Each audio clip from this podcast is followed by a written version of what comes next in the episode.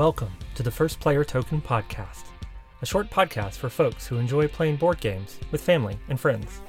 I'm your host, Derek Bruff. In this episode, I have another family board game recommendation Love Letter.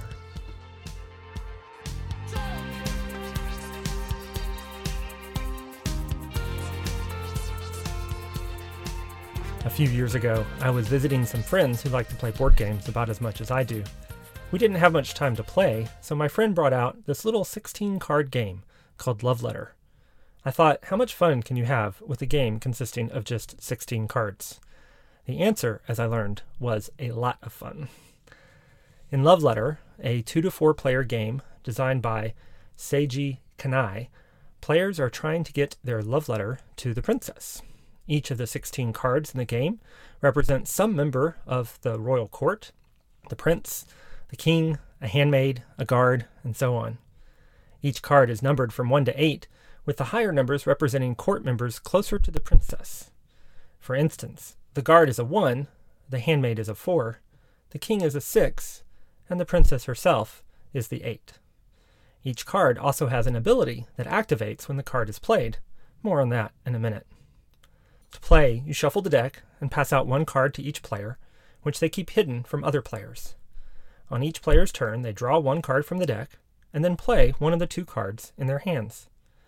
At the end of the round, the player with the highest numbered card left in their hand wins the round, because they managed to get their love letter to the court member closest to the princess, maybe even in the hands of the princess herself.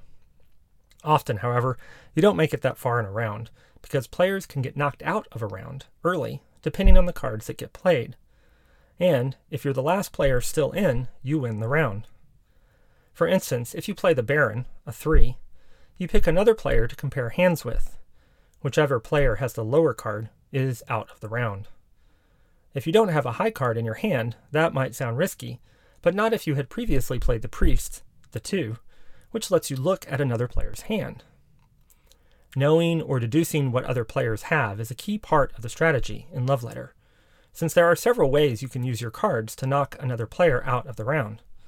For instance, five of the cards in the deck are guards. When you play a guard, you select another player and call out a number between 2 and 8. If they have that number in their hand, they're caught and they're out of the round. You may not know for sure what another player has in their hand, but you can often narrow down the range of possibilities. Maybe they just knocked another player out with their Baron, and the player that lost had a 4, the handmaid. Now you know that the player who played the Baron has at least a 5 in their hand. And if the 5 has already been played, and you have a 6 in your hand, that leaves just the 7 or the 8. Now would be a great time to get a guard, because you've got a 50 50 shot of knocking that player out by guessing the right number. Love Letter is a fun game of deduction with just a bit of card counting.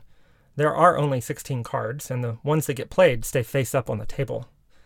Players might get knocked out of a round early, which can be frustrating for some kids, but each round plays quickly, and everyone is back in at the start of the next round. To win the game, you have to win a certain number of rounds depending on how many you're playing, and it gets really tight at the end. When one player takes the lead, the other players usually start to team up on that player. If you can knock someone out with your guard or your baron, wouldn't you pick the player who's about to win? This means that the game usually has a pretty exciting conclusion, with two or more players about to win before a decisive final round. This also keeps the game competitive for younger players who can team up on older players. Love Letter is rated for ages 10 and up, but we play with our 6 year old.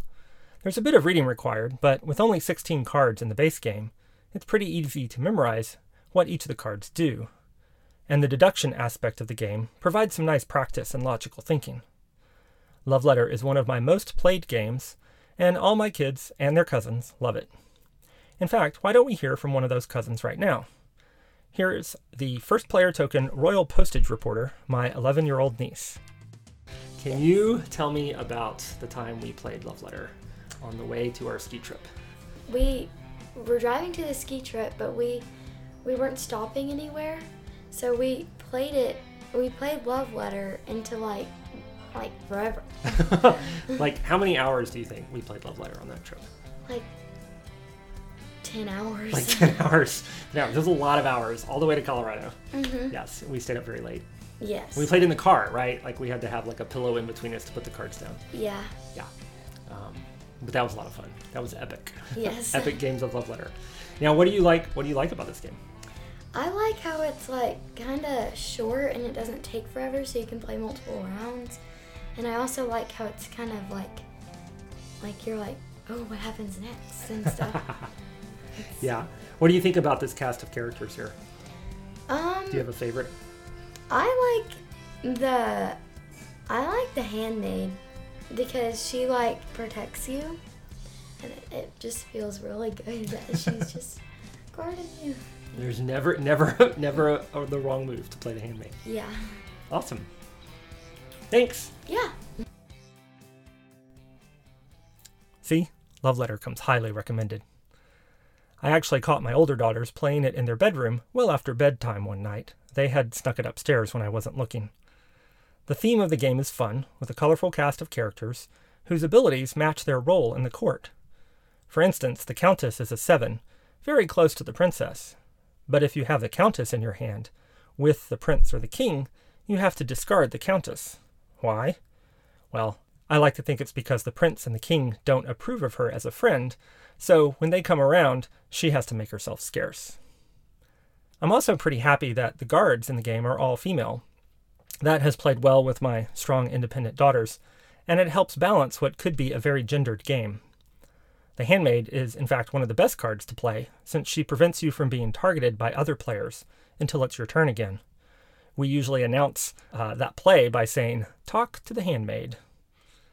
I will note that in the version of the game we have, both the princess and the countess could, as my kids like to say, use a shawl. Uh, I'm not 100% happy with the art for that reason. That said, there are lots of different versions of Love Letter. I have the 16 card version that Alderac Entertainment Group published in 2012. Mine came in a little red bag, a comforting velvety bag, as the girls call it. Love Letter was so popular that Alderac released other versions with different themes. There's Love Letter Batman, in which Batman is trying to catch the Joker. There's Love Letter Wedding Edition, in which the princess is wearing a wedding dress, presumably a game you might give as a wedding gift or as a wedding favor. My favorite is Letters to Santa, featuring Santa Claus, Mrs. Claus, elves, gingerbread men, reindeer, and a rather adorable Krampus. In 2019, the license moved over to Z Man Games. They released a new edition that adds two new characters to the base game a Chancellor and a Spy, and it allows for up to six players, with 21 cards total. It's a little bigger game, but still pretty small. And the all new art by Andrew Bosley adds some nice diversity to the game in both ethnicity and body type. None of the female characters in this version need a shawl. This is probably the version of the game I would recommend given the more inclusive art and the higher player count. That's it for this episode of the First Player Token podcast. See the show notes for a link to my website, where you can find past episodes and see photos of Love Letter. For more board game photos, follow me on Instagram, where I'm at First Player Token.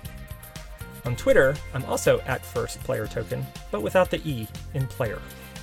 I've been your host, Derek Bruff. Thanks for listening. Now it's time to play some games.